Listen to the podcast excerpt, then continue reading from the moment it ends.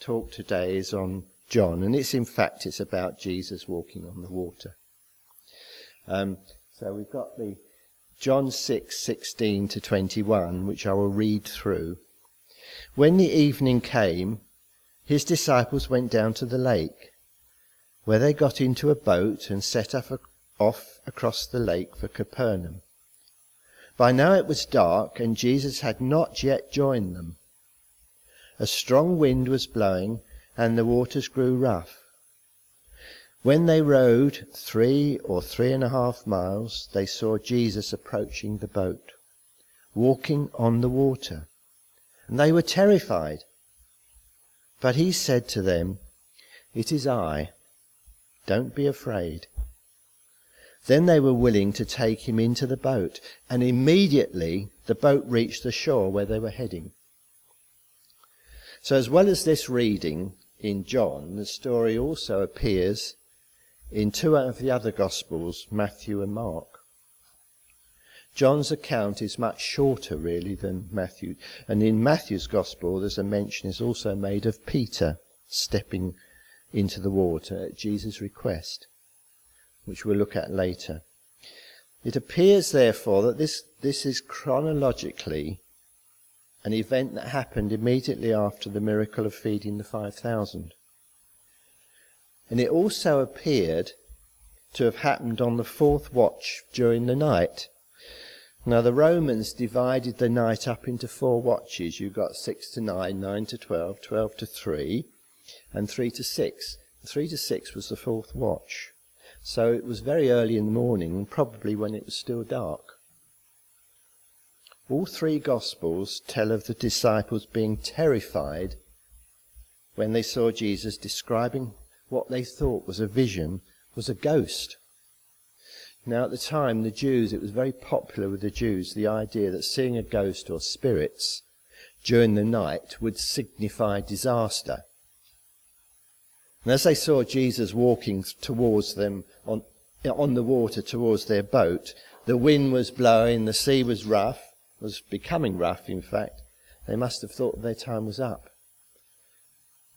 And it's not at all surprising under those circumstances that they were frightened.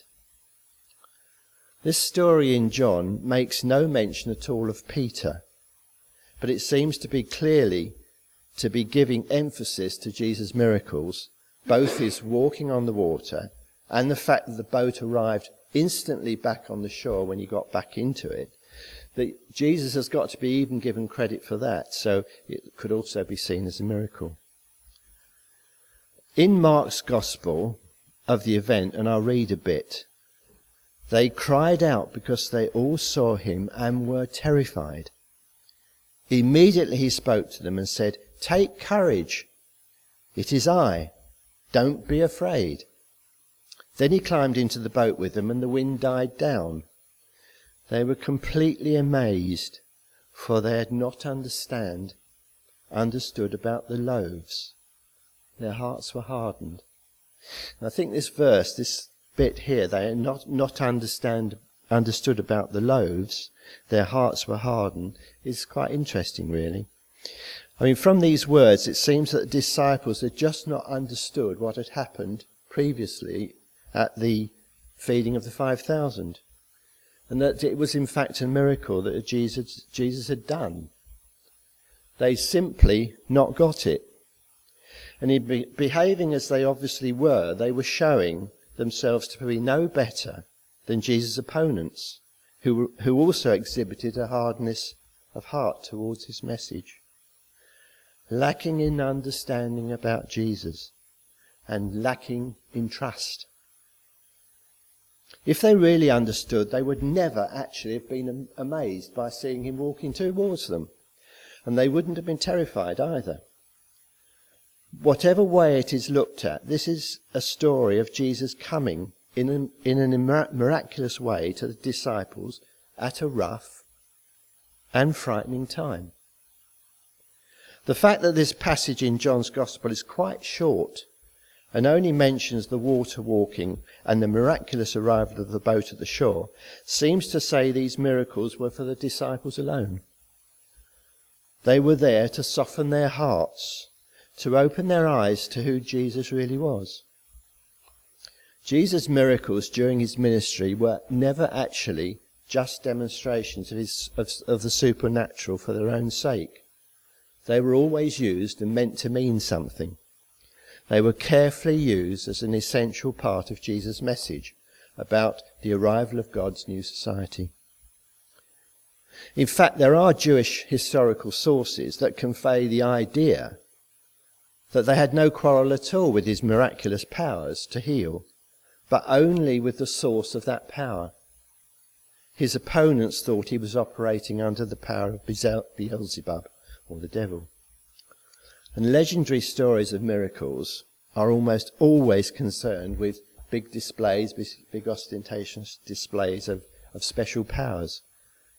But Jesus actually had none of this. He never performed miracles just to satisfy any idle speculation about the supernatural. In all three Gospels, Matthew, Mark, and Luke, there are passages that always support this fact. In Mark, for instance, the Pharisees came and began to question Jesus. To test him, they asked him for a sign from heaven, or a miracle.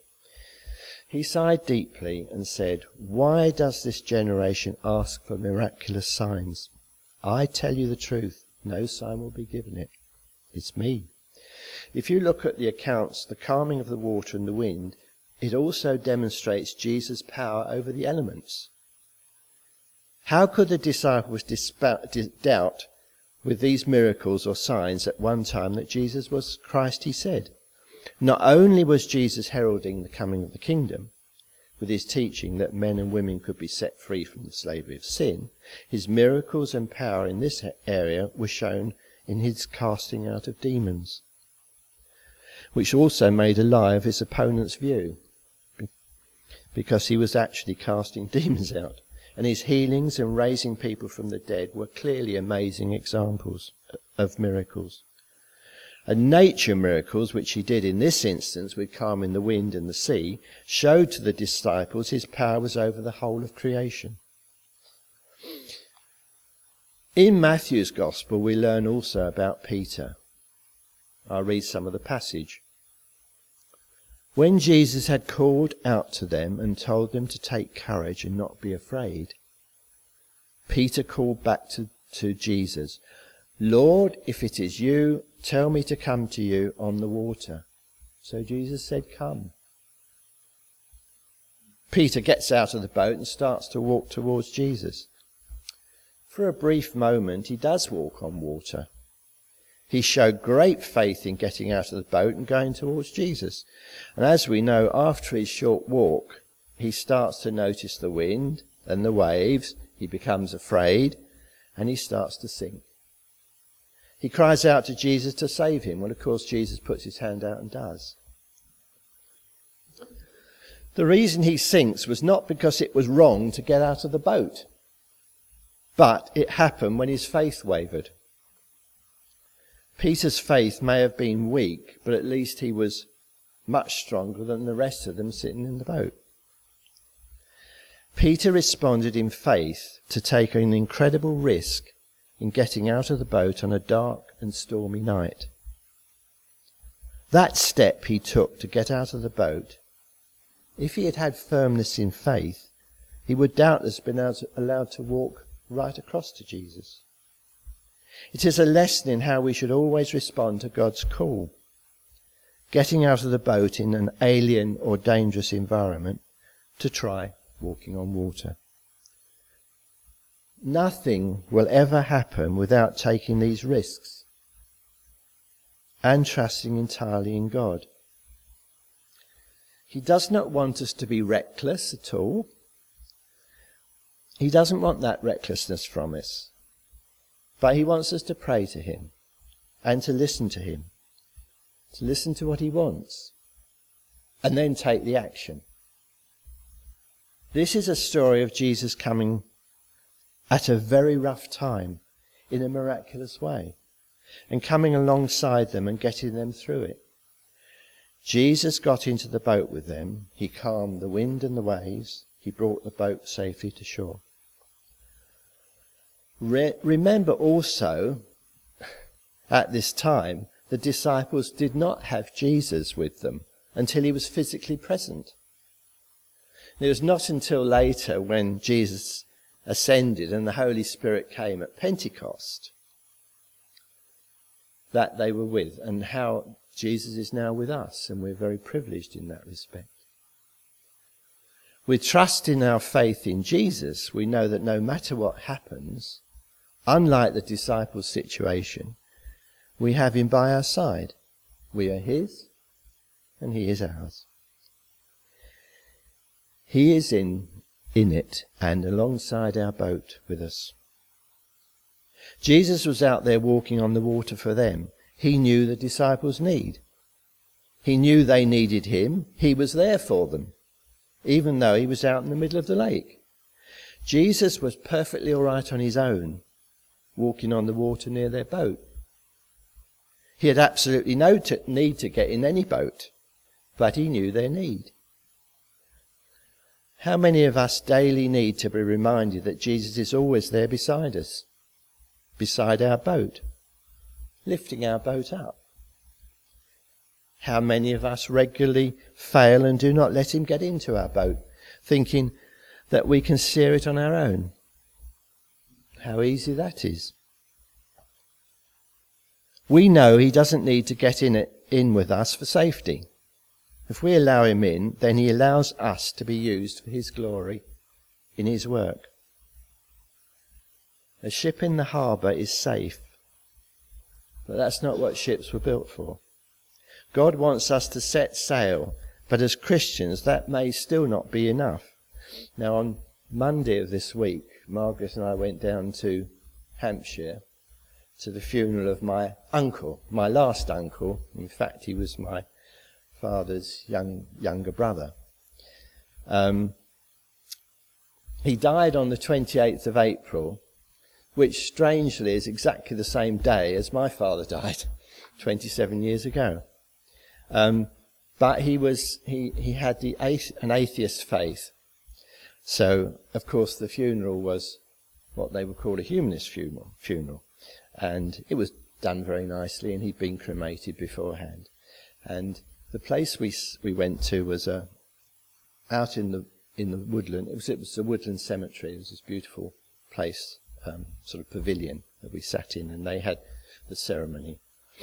Um, and traditionally, of course, with those sort of funerals, the, it often opens with Frank Sinatra's song "My Way," which, of course, you sit and you listen to, and because I was listening to it this time very carefully, and Great song. Great words. But absolutely, totally against Christianity. Um, you know, if we let our, if we let Jesus into our boat, then we ain't the captain any longer. And we've got to listen to Jesus and talk to him and take his advice and take his commands. And we just become the deckhands. We're not doing it our way. We're doing it our way with Jesus. We'll not miss out on the storms or the rough water, the danger, or being very close to the edge. But Jesus is doing the steering.